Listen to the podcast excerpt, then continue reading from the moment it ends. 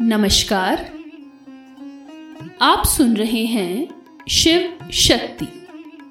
The first love story in the universe मेरे यानी संजू के साथ। पिछले एपिसोड में आपने सुना कि कैसे गंगा से हो रही ईर्षा को जताते हुए सती रुद्र के प्रति अपने प्रेम को स्वीकार करती हैं। क्या आप जानते हैं कि गंगा को भगवान शिव ने अपनी जटाओं में क्यों बांधा हुआ है? चलिए, आज के एपिसोड में इसी कहानी को जानते हैं। जैसा कि आप सब जानते हैं कि गंगा को पृथ्वी पर लाने का श्रेय राजा भगीरथ को जाता है। महाराज भगीरथ अयोध्या के इक्ष्वाकु वंशी राजा थे। वह राजा दिलीप के पुत्र और महाराज अंशुमान के पौत्र थे। अंशुमान महाराज सगर के पुत्र थे। अंशुमान ने अपने पूर्वजों को मोक्ष की ज़िम्मेदारी लेते हुए राजपाट अपने पुत्र दिलीप को सौंप दिया था। उन्होंने इसके लिए घोर तपस्या की और अपना शरीर त्याग दिया। महाराज दिलीप ने भी गंगा को धरती पर लाने का अथक प्रयास किया और रुग्णावस्था में स्वर्ग को सिधार गए।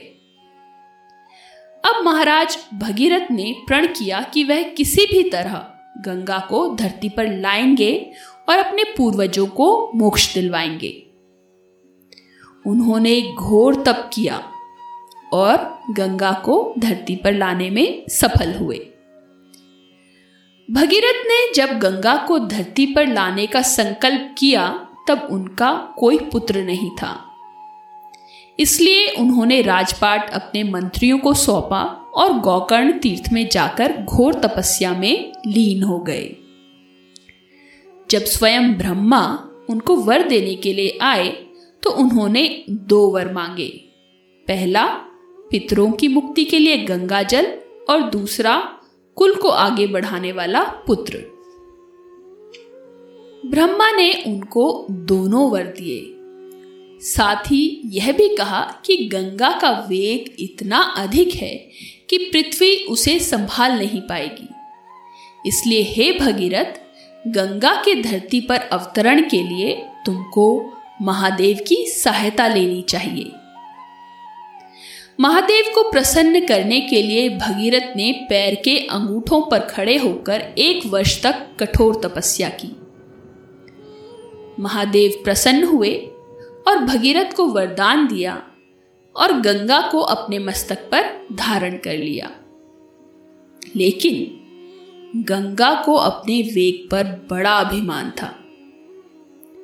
गंगा का सोचना था कि उनके वेग से शिव पाताल में पहुँच जाएँगे।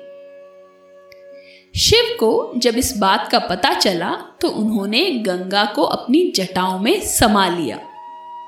और उन्हें कई वर्षों तक शिव जटाओं से निकलने का मार्ग नहीं मिला। जब गंगा शिव जटाओं में समाकर रह गई तो भगीरथ ने फिर से तपस्या का मार्ग चुना। तब भोलेनाथ ने प्रसन्न होकर गंगा को बिंदुसर की ओर छोड़ा। गंगा यहाँ से सात धाराओं के रूप में प्रवाहित हुई। राजा भगीरथ गंगा में स्नान करके पवित्र हुए और अपने दिव्य रथ पर चढ़कर चल दिए। गंगा उनके पीछे पीछे चलने लगी। रास्ते में जहन मुनि का आश्रम था। गंगा के जल से जहन मुनि की यज्ञशाला बह गई। क्रोधित होकर मुनि ने संपूर्ण गंगा का जल पी लिया। इस पर चिंतित होकर समस्त देवताओं ने जहन मुनि का पूजन किया और गंगा को उनकी पुत्री बताते हुए क्षमा याचना की। देवताओं की प्रार्थना पर जहनु ने कानों के मार्ग से गंगा को बाहर निकाला। तभी से गंगा जहन सुता, जानवी भी कहलाने लगी।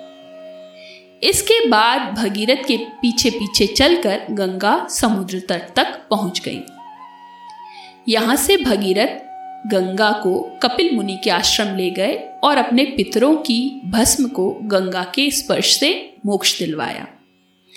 इस पर प्रसन्न होकर ब्रह्मा ने वरदान दिया कि हे भगीरथ, जब तक समुद्र रहेगा, तुम्हारे पितर देवतुल्य माने जाएँगे और गंगा तुम्हारी पुत्री कहलाकर भगीरथी नाम से विख्यात होगी। साथ ही वह तीन धाराओं में प्रवाहित होगी, इसलिए त्रिपथगा कहलाएगी। तो ये थी पवित्र गंगा नदी के शिव की जटाओं से होकर पृथ्वी तक पहुँचने की कहानी। रोचक है ना? आप Shiv Shakti the first love story in the universe podcast को स्पॉटिफाई जियो सावन गाना और हब हॉपर समेत सभी प्रमुख पॉडकास्ट प्लेटफॉर्म्स पर सुन सकते हैं। और आशा है आप इसे फॉलो और सब्सक्राइब ज़रूर करेंगे। मेरे साथ बने रहने के लिए धन्यवाद।